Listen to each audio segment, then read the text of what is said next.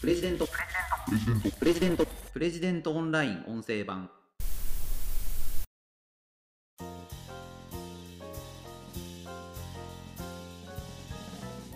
なぜ若者のテレビ離れが進んでいるのか。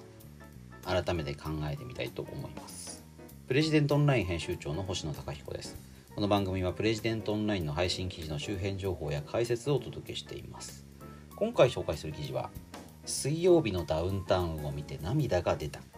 バラエティ番組を放送休止に追い込む過剰コンプラを憂うという記事です。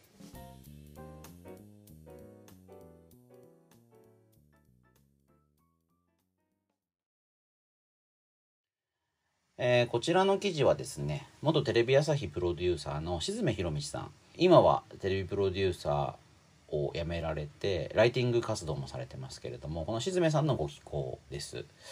えーと、リードを読みます。なぜ若者のテレビ離れが進んでいるのか。静目博道さんはテレビ業界全体がコンプライアンスを意識しすぎるようになり番組作りが萎縮している。BPO の番組審議の在り方を考え直さなければもうテレビから面白いバラエティ番組が出てくることはないだろう。というと。あの皆さん水曜日のダウンタウンってご覧になってますかね？実はですね僕これ毎週欠かさず見てまして、まあ、録画してることが多いんですけど大好きなテレビ番組なんですね。あの、まあ、もちろん経済系のニュース番組とかあと NHKBS のドキュメンタリー番組をよく見るんですけどバラエティーお笑いで見ているのはこの水曜日のダウンタウンとテレビ東京のゴッドタンっていう番組 なんですがあの本当にあのこれ説ってね業界で言われてるんですけどあのなんとかかんとかな説を検証するっていうのがこの基本的な番組の作り方になっているんですけども。であのこの記事で取り上げられているのは4月27日に放送された若手芸人コンプライアンスでがんじがらめにされても従わざるを得ない説の検証でしたあのこれ4つのテーマ罰ゲーム下ネタコロナ対策反射プラスアルファっていう4つのテーマに応じて不条理な自主規制について若手芸人の反応を試すという企画だったんですね。でこの中であのまあ一番ハクビだったのがそのお笑いコンビそいつドイツがですね架空の番組「商店街ウォーカー」のロケとして「まあ、反射プラスアルファ」というテーマで、まあ、商店街の店員さんあの、まあ、おばあさんででねなんかすごく人の良さそうなそういう方にあの「あなた反射ではないですよね」と確認させられるとかですね。番組のスポンサー企業ではない自動販売機が映っちゃうとまずいから自動販売機が映り込まないようにあの体をこう横にして歩いてくださいとかですね。で最終的にはあのたい焼き店での試食っていうような場面があってたい焼きを頭から食べると残酷に見えるんでちょっと尻尾からお願いしますとかですね。あの尻尾から食べててもあちょっと中身のあんこが見えると残酷に見えるかもしれないんでちょっとあんこが見えないように食べてくれませんかみたいなことを言われてですね。いやこれじゃ面白い番組になんないよってお笑い芸人のそいつドイツが怒るっていう、まあ、そういう、まあ、番組だったんですね。であのまあ、静さんはこれ今のテレビマンたちが置かれている番組の作りづらさ、まあ、過剰なコンプライアンスっていうのを皮肉っていて非常に良い内容だったというふうに書かれてます。まあね僕も同感であのすごく面白かったですね。でまあただですねあの、まあ、静めさんはこれ BPO 放送倫理番組向上機構っていうまあ、放送協会の自主規制団体があって、まあ、自主規制によってですね放送番組の内容をより良くしていこう。何か問題があれば自分たちでそこを改善していこうということで BPO という組織を作っているわけなんですが、まあ、これが、まあ、暴走していると。まあいわば思想警察のようになってしまっていてあの番組制作の現場をですね萎縮させるばかりになってると。本来の機能を果たしてないというようなご指摘なんですね。あのまあそういう面もあるとは思うんですがあの BPO の基準を緩めたところであの問題が解決するのかどうかなとは思いました。ちょっと静めさんと私は考え方が違うかもしれないなと。まあ、あの一応ですね僕もあの新卒の2年間 NHK で記者をやっていた経験があってテレビ業界というのは、まあ、全く知らないわけでは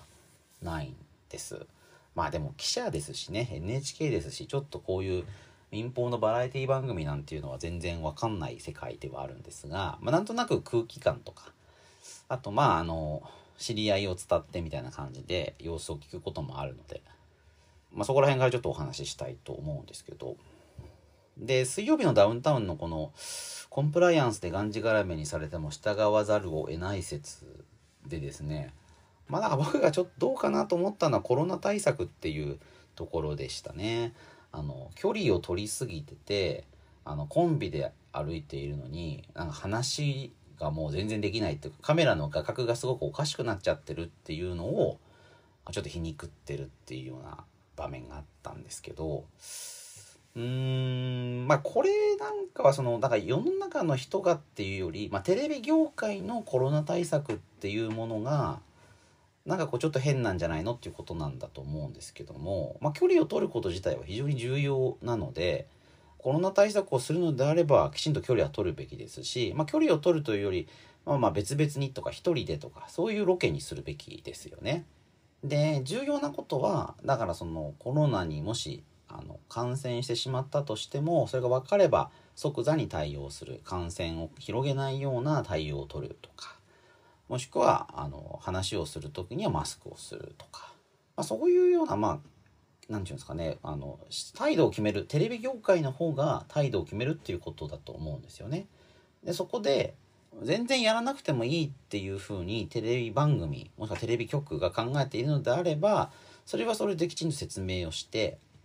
まあもうそのオミクロン株あのそこまで毒性が強くないのであの感染した場合はすぐに対応しますけれどもここではマスクはしませんみたいなことをちゃんと言えるかみたいなことでまあちょっとそれを言うのはさすがに今のところ私はどうかなと思うのであの対策は必要なんだと思うんですけれどもまあそれを距離を取ることで皮肉るっていうのはなんかこう皮肉としてはあまりに拙いなあなんていうふうには思いました。他方であのすごくやっぱ印象的だったのがお笑いトリオのパンサーの尾形さんがですね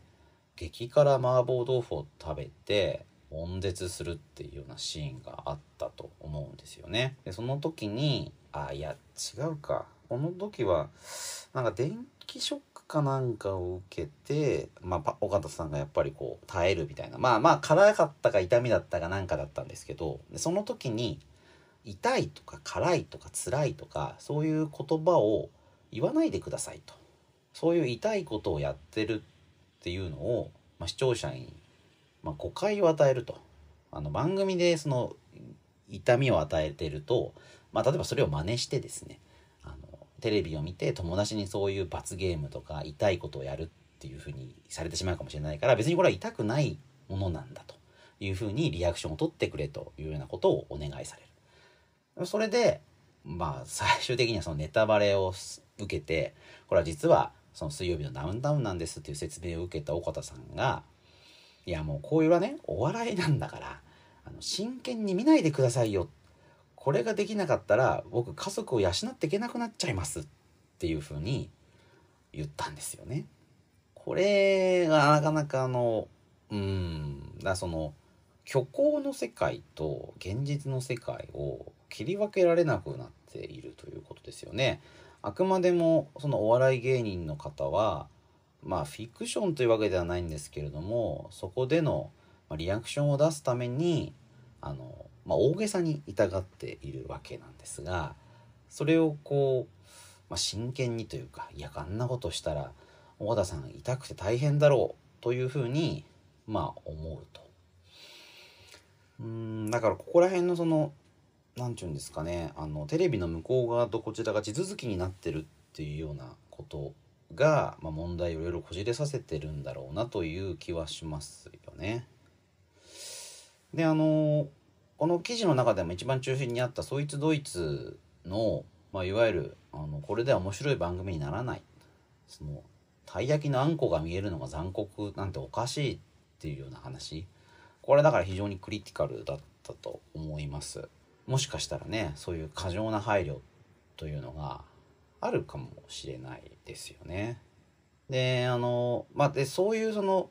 例えば痛みを伴うことを笑いにするっていうのはダメなんだあのそれはなんかまあ分かるといえば分かるところがあると思います。まあ、BPO はそれをあの痛みで笑いを取るっていうのはこれ良くないだろうというふうに指摘をしています。でこれはあの今の、まあ、ある種時代の流れというか、まあ、結局ワンパターンの笑いだけをやっててもしょうがないので、まあ、そのことをま考え直してくれというのがま BPO の考え方でまあ分からないことはないと思うんですよね。であの例えば SNS での反応なんかを見てもまそのことについて、まあ、その賛同するような意見というのも多いんだと思うんです。いやまあ要はあのテレビっていうのはくだらないことをやっているそうやって、まあ、ある種いじめとかですね嫌がらせを助長するような、まあ、俗悪なことをやっていると、まあ、それはどうなんだとそういうのはやめた方がいいんじゃないかということですよね。うんまあだからそれはね分からんでもないかなという気もしますね。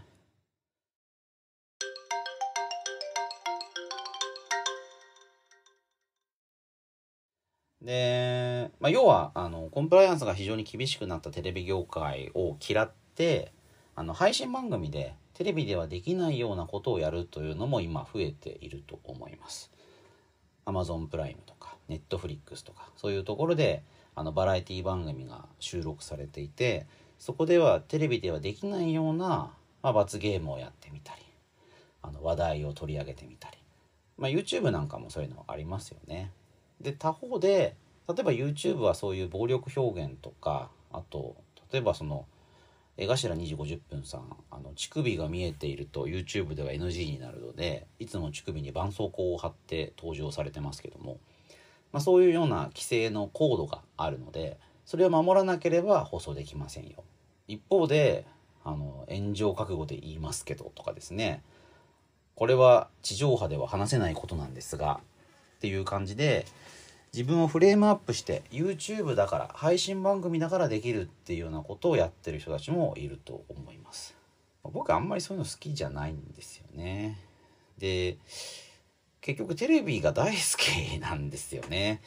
テレビすごく面白いと思います。水曜日のダウンタウンちょっと文句も言いましたけど本当に毎回毎回あのすごい企画ばっかりで本当に面白いんですけど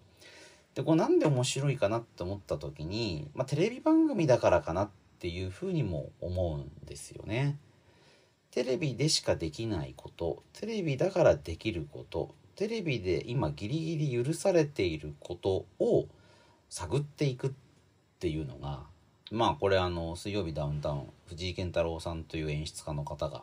徹底して上から下まで作り込んでおられるようなんですけどもまあ、この藤井さんがおそらくそういうことをもうとにかく考え抜いて作っているんだろうなということがよくわかるんですよね。でこれがあのもっとこう手前の段階でまあ10年前にやってるから今やってもいいだろうとかいやなんかテレビではこれ NG だけでやったら面白いんじゃない？っていうような気軽な気持ちでやっているとまあ炎上もするんでしょうしあの BPO から怒られるんでしょうしあのダメなんだと思うんですよね。まあ、真剣さっていうか今のテレビでテレビ番組でどこまでやることがいいのか。これが放送された時に視聴者の人たちがどういう反応をするのか。どういうような波紋を広げる可能性があるのか、まあ、そこら辺を考えてあのやっているものであれば、まあ、ちょっとどうかなというような演出も、まあ、受け入れられるっていうかそれが少しずつ NG の幅を広げていくっていうことになると思うんですよね。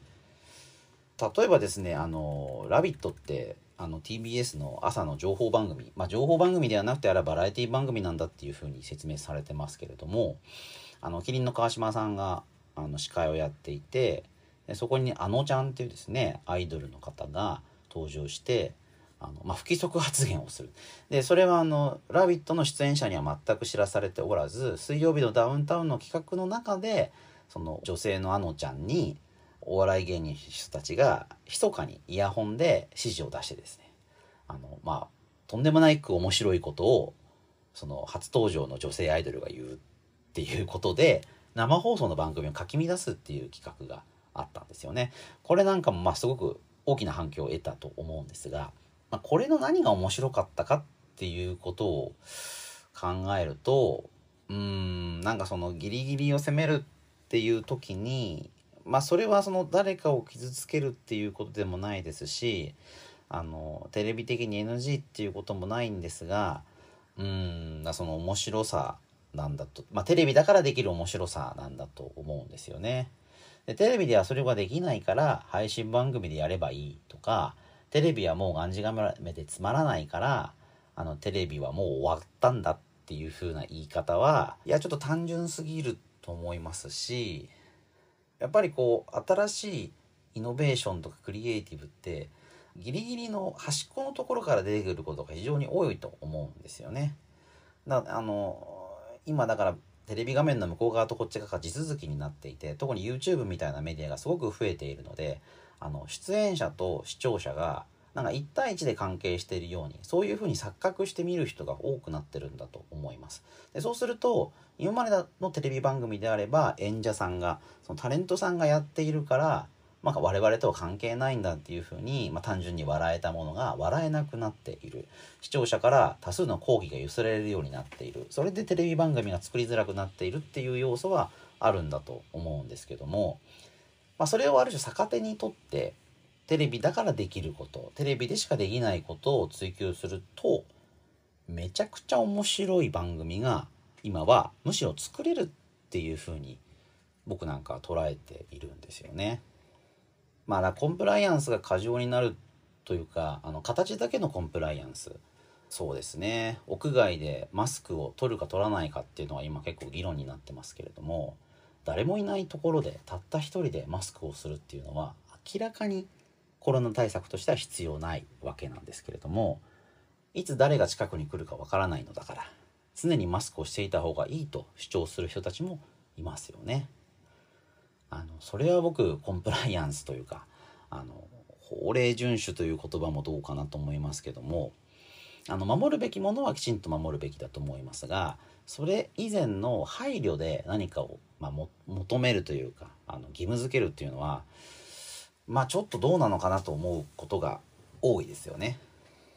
その時に、まあ、黙ってしまうとかそれをまあ粛々と守るのではなくてそれ自体はどうなのかという問いを立てるということが非常に重要なんだと思うんです。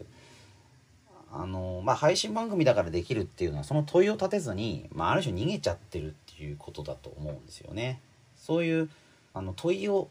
立てることを、まあ、やってるのが、まあ、この「水曜日のダウンタウン」をはじめとする今面白いとされるテレビ番組だと思います。まあ、それで僕毎週見ちゃっているんですけど、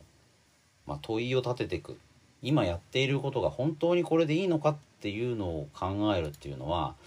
まあ、あらゆる仕事で重要なことだと思うんですよね。あのまあ、この「水曜日のダウンタウン」はただの、ただのというかバラエティ番組なのであのお笑い笑えるというところに落とすことが非常に重要なわけなんですけれどもそれ以外でもあの何て言うんですかね問いを立てていく。まあ、これ僕よく言ってるんですけど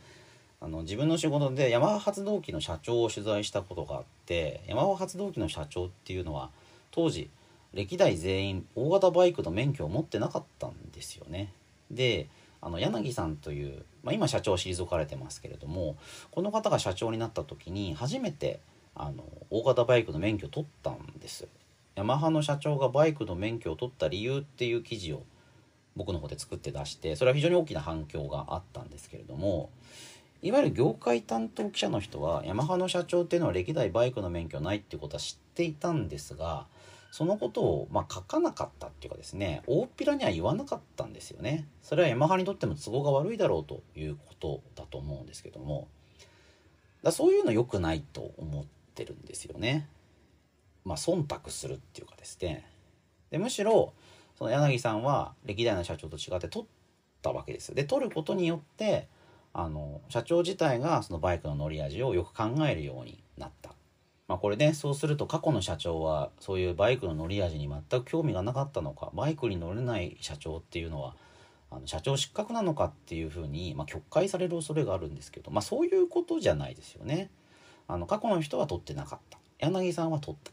取った社長が新しい経営をやった、まあ、それが事実であってそのことをまあ伝えていく、まあ、そのことの、まあ、問いを立てていく経営者がまあバイク企業の経営者が免許を取ることは必要なのかっていう問いを立てることが重要だと思ってるんですよね。まあ、水曜日のダウンタウンはお笑い番組がコンプライアンスを遵守しすぎるというのは必要なのかどうかというのを、まあ、この番組で問うて、まあ、それが大きな反響だということなんだろうなというふうに思います。だから過剰コンプラを、まあ、攻撃しても多分この流れは止まらないと思いますしあのそれぞれのコンプライアンスが求めているものというのはまっとうなことも多いので、まあ、そのこと自体を笑うのではなくあのそれが必要なのかっていうのを一つずつあの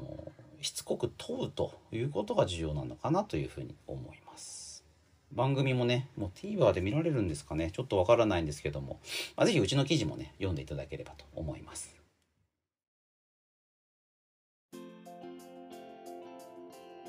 ということで今回は水曜日のダウンタウンを見て涙が出た。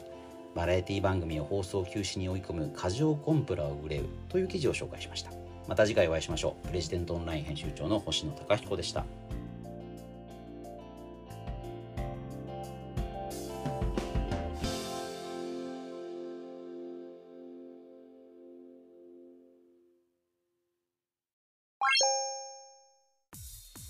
日経新聞長官の厳選ニュースを毎朝コンパクトに聞ける「聞く日経」仕事や生活のハック術を編集部が語り下ろす。ライフハッカー日本版タイニーハックエクスプレス。イノベーションを生み出すヒントが見つかる浜松町イノベーションカルチャーカフェ。情報スキルキャリアアップ。今より一つ上のステージに行くビジネスニュースが聞き放題。audiobook.jp